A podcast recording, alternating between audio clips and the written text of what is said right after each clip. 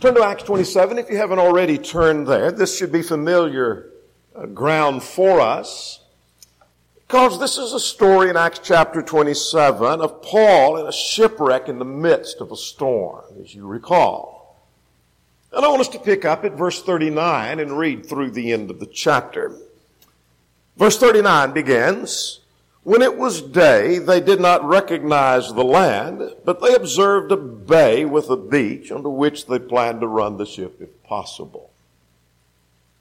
And they let go the anchors and left them in the sea, meanwhile loosening the rudder ropes, and they hoisted the mainsail to the wind and made for shore. Striking a place where two seas meet, they ran the ship aground.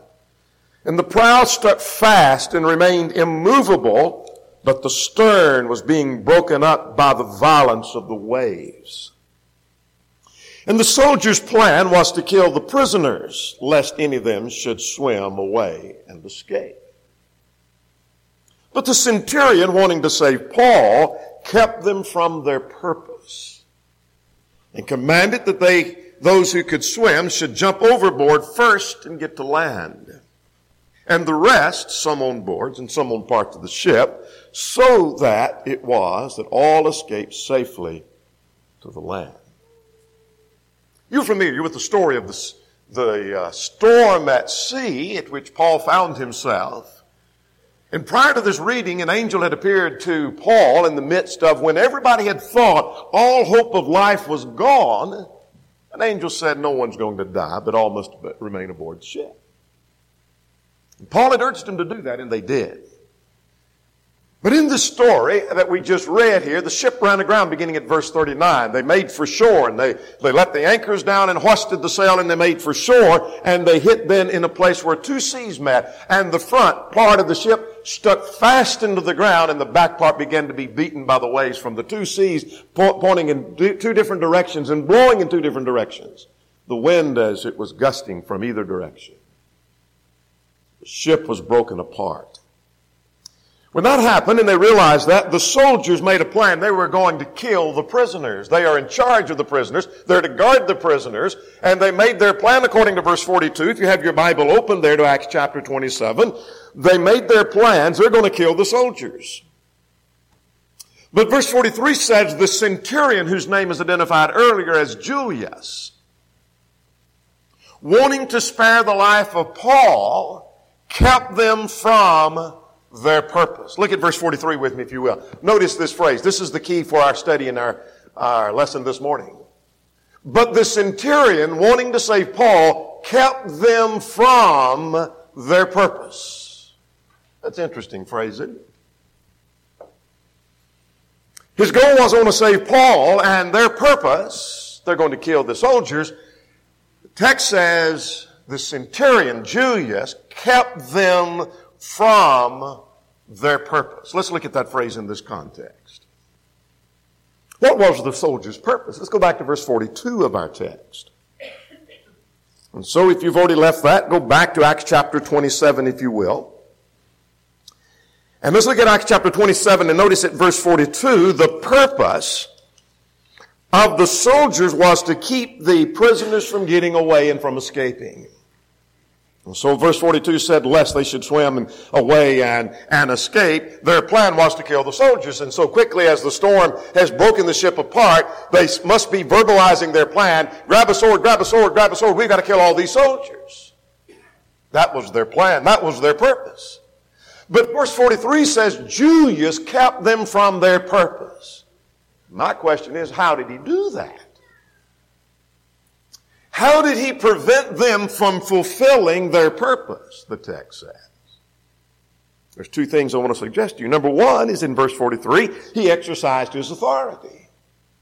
He exercised authority over them. He's a centurion, after all. He's a soldier himself, but he is a superior soldier. He's a centurion. He has authority over other soldiers and even the prisoners. So he executed his authority and exercised his authority by giving the command, their lives are to be spared. That kept them from their purpose. Secondly, I want you to notice at verse 43, he offered an alternative plan. Instead of killing the soldiers, notice at verse 43, he commanded that those who could swim jump overboard first and get to land, and others hang on to pieces of the wood and broken pieces of the ship, and they make for land, and they did. So there was two things that he did. He exercised his authority over those that were under him and gave them a command, and when they would abide by it, they were kept from their purpose. And he offered an alternative plan. This is something else you can do instead of doing what you were planning, and that kept them from their purpose. Look at verse 44. Verse 44 says they were kept from their purpose, and no indication they ever came back to their purpose, because verse 44 said, and the rest, some on boards and some on broken to pieces, so that all escaped safely to the land. Not a one of them was killed. Not a prisoner was slain. They were kept from their purpose. Now this is talking about a physical thing and a physical circumstance that we're not in, but it could be that we are often kept from our purpose. So let's talk this morning, taking this as our beginning and launching port from Acts 27 and verse 43. Let's talk about being kept from our purpose. He kept them from their purpose. Could it be that someone or something or some circumstance is keeping you from your purpose? Go back and look at your text again. In our recent studies through the book of Acts, as we were coming through that caught my eye like it never did before. That here the centurion, wanting to save Paul, kept them from their purpose. And I began to wonder, what could be keeping me from my purpose? What could be keeping you from your purpose? Could somebody be giving some kind of direction? Could somebody be giving advice? Could somebody be doing something, offering an alternative plan that keeps you from your purpose? So let's start with this. Let's start with raising the question, just what is your purpose? Just what is your purpose? If I don't know my purpose, then I might not know that I'm being kept from my purpose. So let's talk about two things with reference to what our purpose may be. Let's understand that purpose requires a goal. If you don't have a goal, you don't have a purpose. So I need to understand that if I have a purpose, that requires a goal. So let's go this time to the book of Ecclesiastes in the Old Testament now. We're all familiar with this book that was written, I think, by Solomon. And Solomon being the author, we'll just take that for our discussion. But he's called the preacher in this context, and the preacher, as he pursues a question in the book of Ecclesiastes, he pursues the question of the purpose of life. He raises the question about purpose, about goal. So let's start in chapter 1, if you will, and notice in chapter 1 of the book of Ecclesiastes, and notice at verse 3, he raises that question. What profit has man from all his labor in which he toils under the sun? What's man supposed to be doing while he lives on earth? What's man's purpose in life? What's his goal in life? What's he supposed to be doing in life? That's his question. So while you're open to chapter 1, let's notice things he considered. In chapter 1 and in verse 13, he said, he considered wisdom. He said, I set my heart to seek and search out wisdom, concerning all things that are done under the sun. He looked after wisdom. Look at chapter 2 and in verse 12, that I turned myself to consider wisdom, madness, and folly. And so he looked for wisdom and he gained wisdom, so that he became the wisest man around. And so now he has a mind full of wisdom, as evidence in writing the book of Ecclesiastes, as writing the book of Proverbs, telling all the wisdom and settling all the riddles and problems of the day. He was a man who had wisdom, but he came to the conclusion wisdom within itself is not man's purpose in life, because he said that's vanity of vanities, all is vanity, he said. Chapter 2, verse 1, he considered something else. He considered pleasure. He said, therefore enjoy pleasure, he said to himself. So I sought after pleasure. And I thought, maybe let's pursue the question of pleasure. Maybe that's what life is about. Living life with all the gusto. Let's live it up to the fullest and let's enjoy life. And he said, I too recognized, though I enjoyed life, I have all the pleasure that I can enjoy. He said, I realize that's vanity of vanities, all is vanities. Chapter 2, verse 7. He said, I considered possessions. I had greater possessions of herds and flocks than all who were in Jerusalem before me. He became one of the richest men around. He said, I gained all kinds of possessions, all kinds of gold and silver and flocks. And I had everything that I wanted. I couldn't really ask for any more. And I found out that too was vanity. So accumulating wealth and possessions was not man's purpose in life. So now we come to the end of the book. Now this is a quick summary of the book, I recognize. But let's go to chapter 12, because you are familiar with verse 13, but I want to notice some things in the context before he gets to verse 13. Notice he says at verse 11, the words of the wise are like goads, and the words of scholars are like well-driven nails given by one shepherd. The one shepherd, I think, refers to Jehovah. In other words, the wisdom, the words of wisdom that are inspired, the ones that come from God, from the one shepherd, are the ones that are of value. Now let's contrast that with verse 12. He said, of the making of books, there is no end. What's his point? I think his point is this, that real wisdom and real understanding comes not from considering the words and wisdom of men, verse 12, but giving our minds attuned to the revelation of God. If you want to know what your purpose in life is, don't look around at the wisdom of men. Don't buy books, self-help books from the wisdom of men to learn the purpose of life. Spend your time in the inspired will of God. What will you find? Look at verse 13. Fear God and keep his commandments, for this is the whole duty of man. God placed me on earth. God created man that I might fear him and serve him. That's my purpose in life. Let's go back to our text in Acts 27. Julius kept them from their purpose. Is there anything keeping you from that purpose of fearing God and keeping his commands?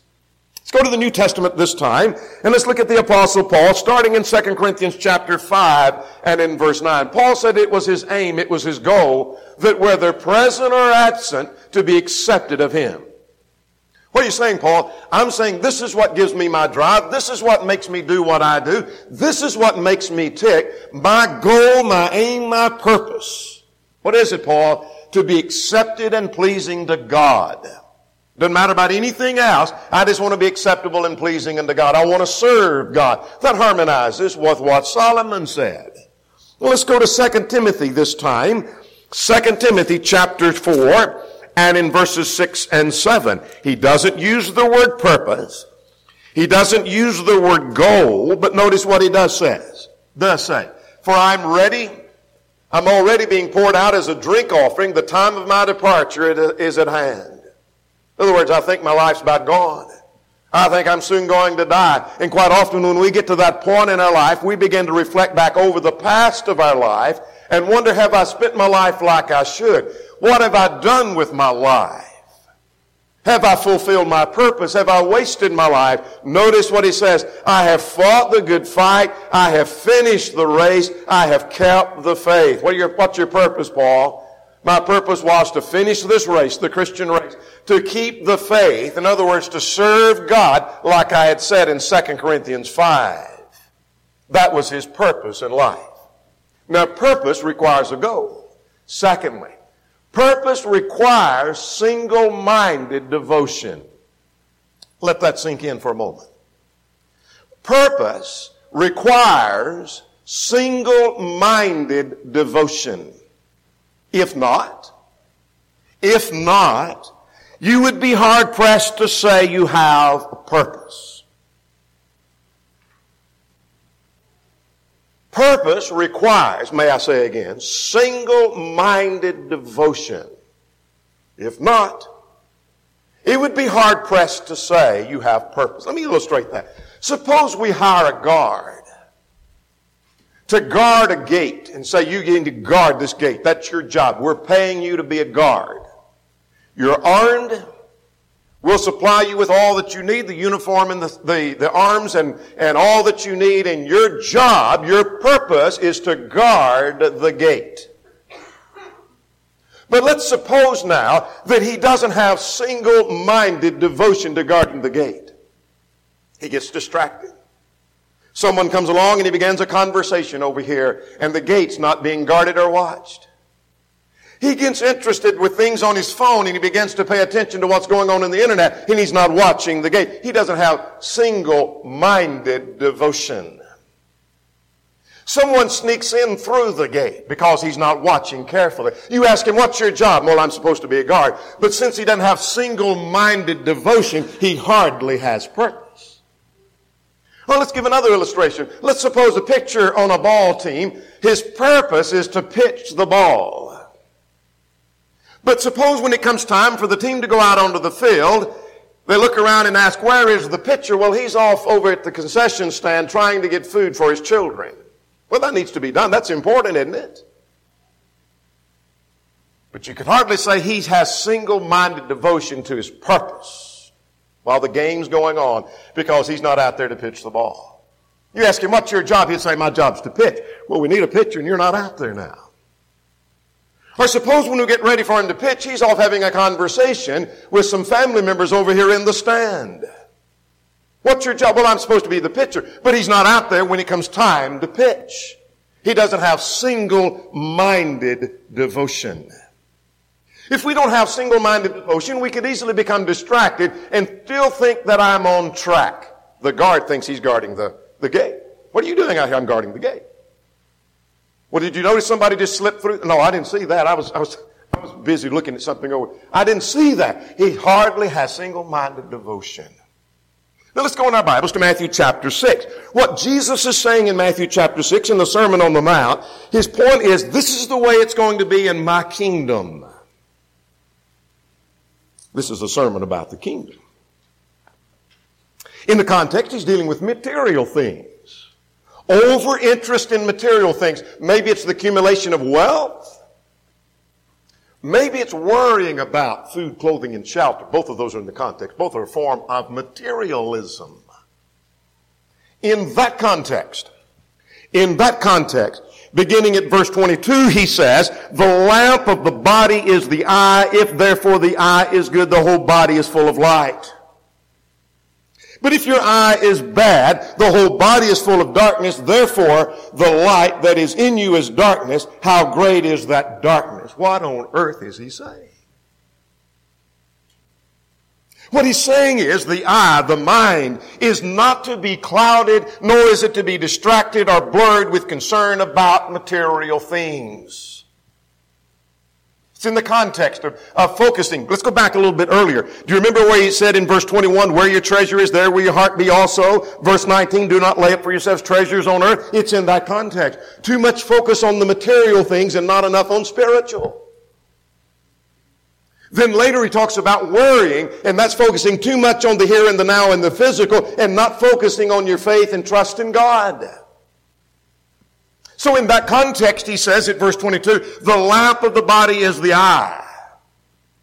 Don't let your eye, your mind, be blurred, the eye of your mind. Don't let the eye of your soul be blurred or distracted by material things.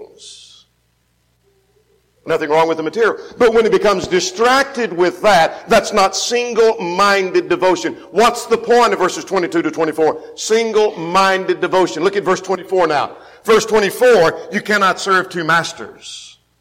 In other words, you can't be like this guard. He says, I'm guarding, but I want to engage in this conversation. I'm guarding, but no, you can't do both. Like the pitcher, well, I'm the ball pitcher, but I've got to go secure some food for my children over here. Well, I know I need to pitch, but no, you can't do both. And the person who says, I've really concerned and focused on the material, but I'm still a servant of God. You can't do both. You're single-minded devotion. Now let's move to a second point. Let's talk about some historical efforts to keep Israel from their purpose. Now ultimately, we're going to notice different people. That would be maybe someone among Israel, maybe it's someone among some of the enemy nations. But back of all of that, let's get the bigger picture. Back of all of that, is ultimately Satan is always trying to keep Israel from their purpose. Let's go to the Old Testament first and trace through several of these. So get your Bible if you don't already have one. We're just going to quickly hit some examples. Let's start in Numbers chapter 13, and we're going to list a number of ways in which one might be hindered from their purpose. One is through pessimism. Numbers 13. Do you remember when they were at Kadesh Barnea? As they were sending spies out to spy out the land before they conquer the land, before they ever attempt to conquer the land, as they're spying out the land, here comes a report back beginning at verse 30. Caleb quietened the people before Moses, and he said, "Let us go up at once, for we're well able to overcome. We can do it." Positive spirit. But the men who'd gone up with him said, "We are not able to go up against the people, for they are stronger than we are." And they gave the children of Israel bad report. And notice they said at verse 32, "The land which we have gone through, that the people we saw there are of great stature." Verse 33, "And we saw giants, the descendants of Anak that came from giants, that we are like grasshoppers in their sight." And that's the way we felt in their sight. You see, the purpose of Israel is to obey God, which means you're going to go in and conquer the land. I'm taking you to a land. They said, "We can't do that." Now, how did they try to keep them from their purpose? Through pessimism. Let's go further. Same book now. Let's go to the 31st chapter. Starting in chapter 22, we're not going to turn there, but I'll remind you, 22, 23, 24, 25 is the story of Balaam. Balak tried to secure Balaam and to get him to curse the people of God. And he said, "I can't do it. I've been told to prophesy the truth, and I'm going to prophesy the truth. I can't do it. I can't curse them." Remember that. Well, I come to chapter 31, if you will, and in verse 16, what had happened after that, they were cursed because they had committed harlotry. Where on earth did Balak get the idea of maybe bringing in some harlots and seducing the people so that he kept them from their purpose? Look at verse 16, 31:16. "Look, these women caused the children of Israel through the counsel of Balaam to trespass against the Lord." See, Balaam had given advice. You bring these women in and you entice and solicit them. They'll go after these women and God will bring the curse and I don't have to pronounce the curse. They'll do it for themselves. They were kept from their purpose by advice and by temptation. Here's another way. Let's go to Joshua 9. We've just came through Joshua not long ago, so this ought to be familiar to us. Joshua 9. You remember God gave a purpose. We're seeing this, by the way, in Judges as well. That God said, once you get into the land and you've conquered the land, there's still work to be done. And what I want you to do and what you need to do is drive out the pockets of the people. Make no covenants with the people. Drive them out. Joshua 9. Joshua 9. There were men from Gibeon just 20 miles away. They put on disguises. Notice at verse 9, or rather verse 3 beginning, or verse 4, "They worked craftily and they pretended to be ambassadors. They took old sacks and old wineskins that had been mended. They had sandals that had been patched that were on their feet, old garments. Their bread was dry and moldy. And they came and they said to Joshua, 'We've come from a far country. We want to make a covenant with you.' And they did." What I want you to see is they were kept from their purpose by deception. Here's another way. Notice Nehemiah 6 and in verse 2, by compromise. There was a purpose that they had of obeying God in Nehemiah, and that is they're to rebuild the wall around Jerusalem. That was their purpose. But notice in Nehemiah 4, there was Sanballat to the north and Tobiah to the south, who were enemies who were trying to put the squeeze on them. Now, chapter 6, verse 2. Chapter 6 and verse 2. The enemies would like nothing more than for this work to cease, and consequently they're kept from their purpose. And what do they say? Sanballat sent someone to say, "Come, let us meet." And one of the villages in the plains of Ono. In other words, stop your work over there. Come down here on the plains of Ono and let's meet and have a discussion. That's an effort at compromise. You stop your work, I'll come and we'll talk and we'll begin to converse about this problem we have. They're trying to keep them from their purpose through compromise. Meet me halfway. That's compromise. But that wasn't the only way. Here's another way. Let's go to Amos chapter 7. Do you remember Amaziah in Amos chapter 7 had told Amos, we're going to come back to this later, so get this picture. Amos chapter 7 beginning at verse 12. Amaziah the priest said to Amos, "Go, you seer, Flee from the land to the land of Judah. There eat bread and there prophesy, but never again prophesy in Bethel. I don't want you preaching and prophesying in this city anymore. You go prophesy somewhere else, but not here. And you remember how that Amos responded and said, I'm not a prophet, nor the son of a prophet, but God told me to go prophesy. So now, therefore, hear the word of the Lord. We'll come back to that a little bit later, but here's what I'm learning from that. There was an effort to keep Amos from his purpose by prohibition. Don't do it. You're forbidden to preach anymore in this city. Let's go to Hebrews chapter 11. This is a New Testament passage, I recognize, but it's referencing Old Testament people.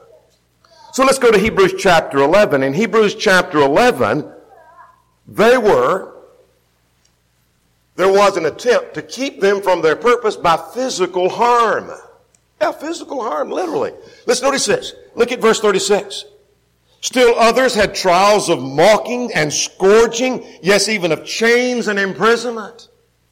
Hang on, it gets worse. Look at verse 37. And they were stoned and they were sawn in two. Probably a reference to Isaiah. Sawn in two with a wooden saw. They were physically harmed to try to keep them from fulfilling their purpose. I'm just looking at some historical records where the people of God had been trying to prevent, or there was an effort to prevent them from fulfilling their purpose. How? Well, by pessimism, advice and temptation, deception, by compromise. Prohibition, by physical harm. Let's come to the New Testament now. It didn't get any better. So let's go to the book of Acts, chapter 4. And so let's quickly trace through some familiar ground to us, because we are now in Romans in Bible class, and we've just come through Acts. So this ought to be familiar ground to us. So we'll quickly notice. Acts chapter 4, when the apostles were preaching the resurrection, look at verse 17 of Acts chapter 4. But so that it spreads no further among the people, let us severely threaten them that they don't speak anymore in the name of this man. And then verse 18, and they called them and told them not to speak anymore in the name of Jesus. Well, how'd they try to keep them from the purpose? Through threats. Threats could be a means of doing that. But we're not through. Next chapter, chapter 5, same verses though, but one chapter over, 17 and 18, by arrest. Yeah, here are the people of God preaching and teaching, but notice at verse 17, the high priest rose up, and those who sat with him, and they were filled with indignation. They didn't like what Paul and or what the Peter and the other apostles were preaching. Now notice at verse 18, and they laid their hands on them and cast them in the common prison. Why'd they put them in prison? They're trying to keep them from their purpose. Same chapter, let's go to verse 28. Sometimes it's by law. Now remember, the Sanhedrin basically is the Supreme Court among the Jews. They weren't the Roman law. I recognize that, but it was law among the Jews. A heavy-handed law among the Jews. So notice in Acts chapter 5 and verse 28, they tried to keep them from their purpose by a law that would forbid that. Notice at verse 28, did we not strictly command you not to teach in this name? We've got a law that says you're not to preach in the name of Jesus anymore. We told you that, and you're doing that, and now you're in trouble. They're trying to stop them from their purpose. Let's go to chapter 6.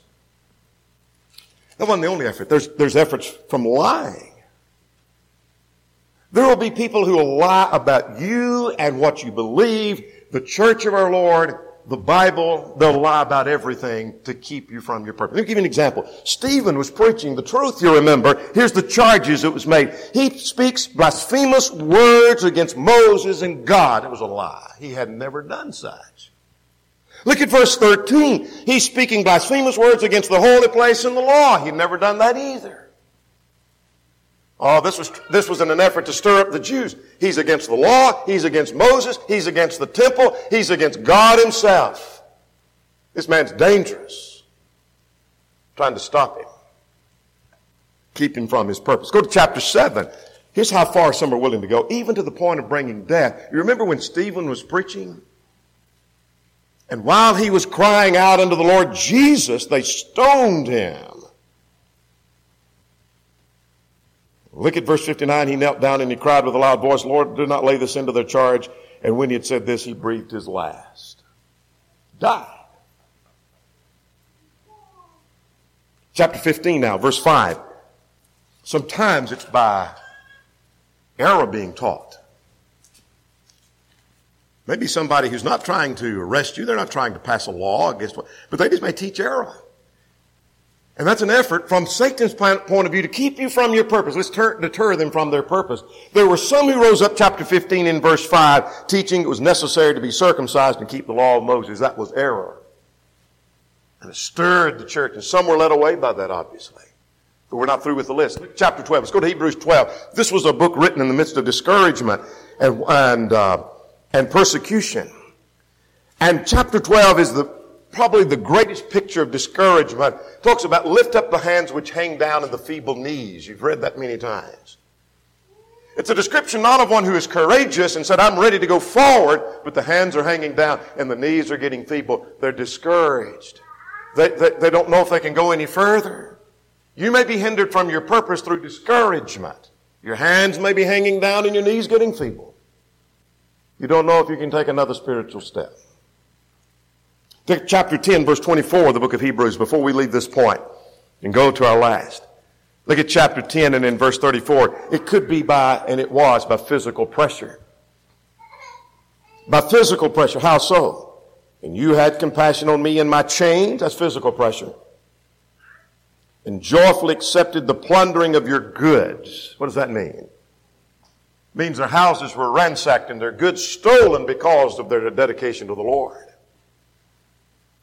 See, that could happen and did happen to Christians where because they are going to hold dear to the name of the Lord Jesus and they're going to worship their Lord God and they're going to remain faithful and not bow to the pressures of society, that their houses are ransacked and their goods stolen, not because a thief just wants them, because you stood for Christianity. That's how they did that in Acts. That's how they did that in Hebrews. That's how that was done. So how was it in the New Testament? No different than the Old Testament. There was historical efforts to keep Israel from their purpose. Now, here's our third and final point. I know what my purpose is, and purpose requires a goal, and purpose requires a dedication of the mind.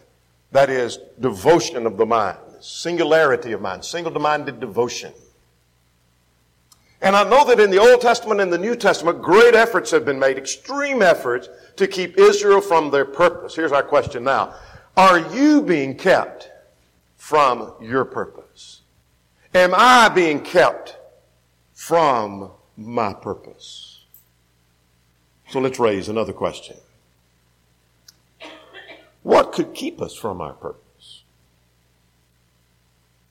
Well, we could stop at this juncture and just say, well, see all of the above. Anything that was used in the Old Testament could be used. Pessimism. Bad advice. In the New Testament, threats, laws, any of those could be used. But let's start with temptation. Temptation itself is an effort to keep you from your purpose. That's what Satan's wanting to do with that. You may not be a temptation for this, and I'm using mankind's words and man's view, not God's, but some enormous, terrible sin like murder or stealing or homosexuality. It may not be some heinous crime. It might be a temptation to do something that we think of as a lesser sin. Let's go to Galatians 6 and in verse 1. Galatians 6 and verse 1 said, if one is overtaken in a fault, ye which are spiritual restore such a one in the spirit of meekness, considering yourself, lest you also be tempted.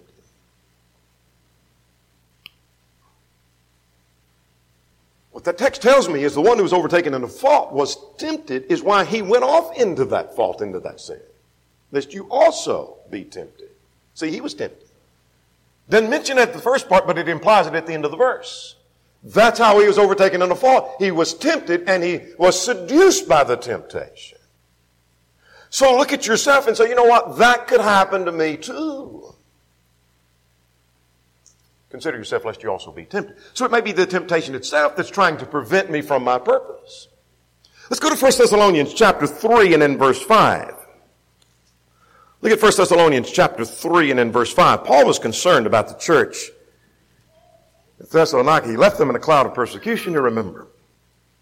Got away hoping things would die down, the dust would settle. In verse 5, and for this reason, when I can no longer endure it, I sent to know of your faith. I couldn't wait. I was just anxious. I didn't know how things went after I left. Did the dust settle down? What was your concern, Paul? Lest by any means the tempter had tempted you, and our labor might have been in vain. You see, if you became so tempted, you might yield to the temptation, and our labor's in vain. Meaning what? You were kept from your purpose. But let's go further. I want to suggest to you that it might be any hindrance that interferes. You say, I don't know of anything that's keeping me from my purpose. It's kind of like the guard. You remember, he's over here having a conversation at the fence. I don't know of anything keeping me from my job. I'm supposed to be guarding that gate over there. Yeah, you're doing something that's distracting you, distracting your attention. You don't have single-minded devotion. So let's look at Luke chapter 8. It may be something good within itself. You see, I don't have to be involved in idolatry. I don't have to be involved in adultery. I don't have to be involved in lying. I don't have to be involved in stealing to be kept from my purpose. I may be doing something wholesome and good within itself. Look at Luke 8:14. In the parable of the sower, verse 14 describes that those who are the thorns, that is the seed that fell among the thorns, are those who when they heard, they go out and they're choked with what? The cares and the riches and the pleasures of life. Anything wrong with that? No. But that crowds out and draws their attention. Remember our guard illustration? Anything wrong with this conversation with his friend over here across the fence? Not a thing wrong with that. That's great, that's good, that's awesome. But he didn't do his job. Let's go to 2 Corinthians chapter 2 and in verse 11. Watch this carefully. Watch this very carefully or we'll miss this point. It could even be something wherein I think I'm taking a strong stand and I'm doing the right thing. In fact, I'm doing something stronger and more right than others. Might be a hindrance. You say, how could that be? Where I think I'm taking a stronger stand here than anyone else on this question and this issue. I'm taking a stronger stand on that because I'm condemning everybody. May not be the thing to do. Let me give you an example. 2 Corinthians chapter 2 and verse 11. 2 Corinthians 2 and chapter 7 as well. Those two chapters are describing the circumstance of that fornicator, 1 Corinthians 5, who repented and came back to the Lord. Chapter 7 says it's time to let up and forgive him. Let up and forgive him. Apparently from chapter 2, without reading the whole chapter, there were some who even after his repentance were condemning him for his sin. You were a fornicator. That was wrong and you shouldn't have done that. That's evil in the sight of God. But he's repented of that. But they keep beating him and they keep beating him and they keep beating him rather than embrace him and forgive him. Now in their mind, apparently, they think they're taking a strong stand against sin. Look at chapter 2. Are you with me in 2 Corinthians 2 and verse 11? 2 Corinthians 2, verse 10. Now you forgive whom you forgive anything, I also forgive. And if indeed I have forgiven anything, I have forgiven the one for your sake in the presence of Christ. In other words, Paul said, I've forgiven that brother. You should too. Why? Verse 11, here's our key verse. Lest Satan should take advantage of us, for we're not ignorant of his devices. That's one of the devices of Satan. You see, someone sins against me, and I condemn them. And they repent. And I think, you know what, I'm not going to be one of these softies on sin. I'm going to hit them again about that. And I'm going to hit them again, and I'm going to hit them again. And every time that I get a chance, I'm going to remind them they sinned against me, and they sinned against me, but I'm not forgiving, but I'm taking a strong stand. In fact, I'm stronger than the rest of y'all just kind of are soft where you embraced him and just forgave him, but I'm still hammering on his sin. And that might be one of the tools that hinders me from my purpose. Let's go again. The fear of man, Matthew 10:20. Fear not him that is able to destroy the body, but him that's able to destroy both soul and body in hell. By the way, that's in the threat of persecution. They're threatening to even kill you He's not saying, oh, don't ever worry about somebody killing you. What he's saying is that should not be as important as losing your soul. That's what's more important. You see, the fear of man might prevent that. Where they may threaten me, don't you say any more about Jesus. Don't do that anymore. Don't say any more about that. Well, I better back away. I'm not going to do that because I don't want to get in trouble with the law. They might put me in jail. They might even kill me. Here's another way that might happen. Serving self rather than serving God. This ought to be familiar. We just studied this morning in Romans 2.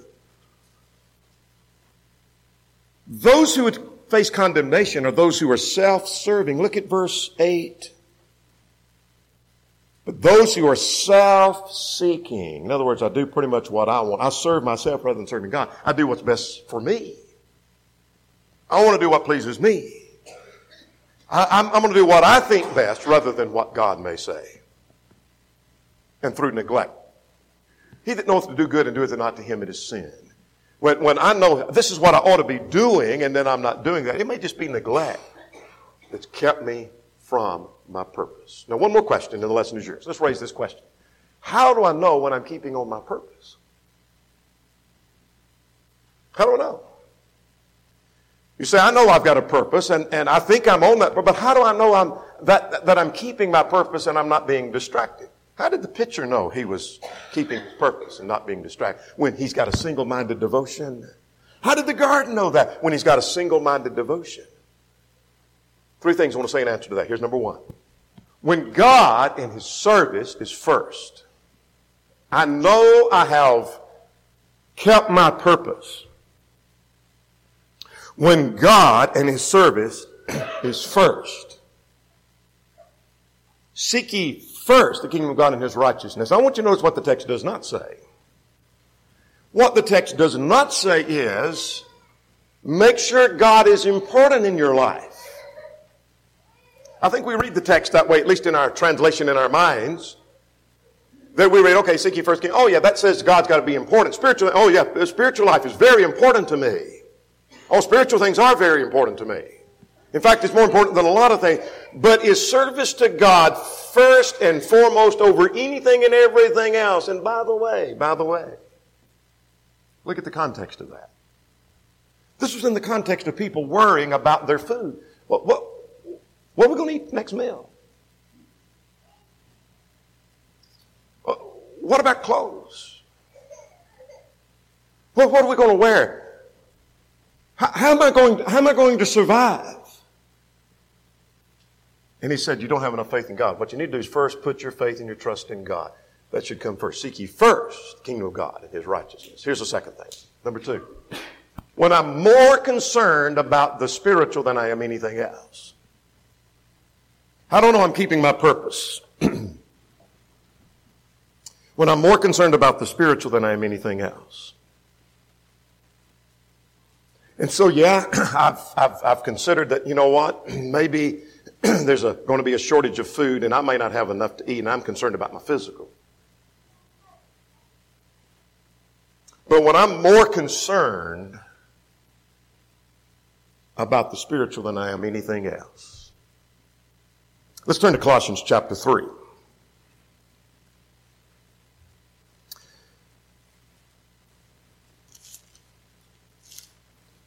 Colossians chapter 3 and in verse 1, seek those things which are above.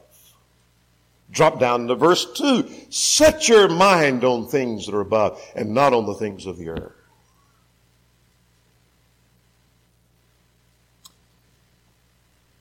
I don't know what's happening this week because you listen to one news source and we're going to have turmoil all across the nation. And another source says, no, I don't know what, and you don't know, nor do they know. But let's just play that out for a moment. Let's suppose there's not a peaceful transfer of power and we have utter chaos in our society for weeks and weeks, basically like a civil war, whatever. It just chaos and turmoil goes on. Is it going to be in your mind that the most important thing is your physical safety during that time? Or is it going to be I want to make sure I'm right with the Lord no matter what. If they kill me, that's fine. If I get killed in turmoil, that's fine. If things are peaceful, that's fine. But I want to make sure that I'm right with the Lord, and that's all that really matters. That's where push comes to shove with our faith. Which brings us to our third and final answer to that question. When we're determined that nothing will stop me. You say, how do I know I'm keeping my purpose? I don't know that. When I'm determined, nothing's going to stop me. Nothing. There's no man. There's no law. There's no circumstance. There's nothing going to stop me. Let me give you two illustrations. We've already looked at both of these. I just want to remind you, make application of these. Do you remember Amos? Go back to Amos 7. Amos was a man who's determined, nothing's going to stop me. Remember the high priest said? Amaziah the priest came and he said to him, do not preach anymore in Bethel. I don't want to see you around here anymore. And Amos said, I'm not a prophet nor the son of a prophet. He's not saying I'm not a prophet. He's saying I'm not formally trained as a prophet. He's chosen of God is what he's saying. God chose me to be a prophet. And you tell me not to go prophesy, but God said, go prophesy. Now, verse 16 is one of the more powerful phrases in all the book of Amos. Now, therefore, hear the word of the Lord. You ain't going to stop me. You're not going to stop me, he said. You can threaten me, you can say whatever, but you're not going to stop me. God said go prophesy. You said don't prophesy. Now, therefore, hear the word of the Lord. That'll put some starch in it. And it did in Amos. Here's one more we're going to mention. Peter. Peter was told, don't you preach anymore in the name of Jesus. Don't do that. You can preach. It wasn't the preaching that was bad. It was preaching in the name of Jesus. It wasn't even stirring the crowds in Jerusalem, as long as they're stirring them against Christianity. It's just preaching in the name of Jesus. Remember what Peter said? Verse 20 of Acts 4, we cannot but speak the things that we have seen and heard. You ain't going to stop us. You ain't going to stop us. Look at chapter 5 and verse 29. We strictly commanded you not to teach any more in the name of Jesus, and you filled Jerusalem with your doctrine. And Peter said, we ought to obey God rather than man. You ain't going to stop. So how can I know I'm not being kept from my purpose and I am still following my purpose? How do I know? How do I know? When God and His service is first, when I'm more concerned about the spiritual, and when I'm determined that nothing is going to stop me. Julius kept them from their purpose. What is your purpose? Historically, there have been every kind of effort made to stop Israel from their purpose. Could you be kept from your purpose? Is there something now keeping you from your purpose? Maybe that there's one present who's not a Christian, who's not a child of God. Would you come believing that Jesus is the Christ, the Son of the living God? Would you repent of your sins, acknowledge your faith, and be buried in the waters of baptism for the remission of sins? If you're subject in any way, would you come while together we stand and while we sing?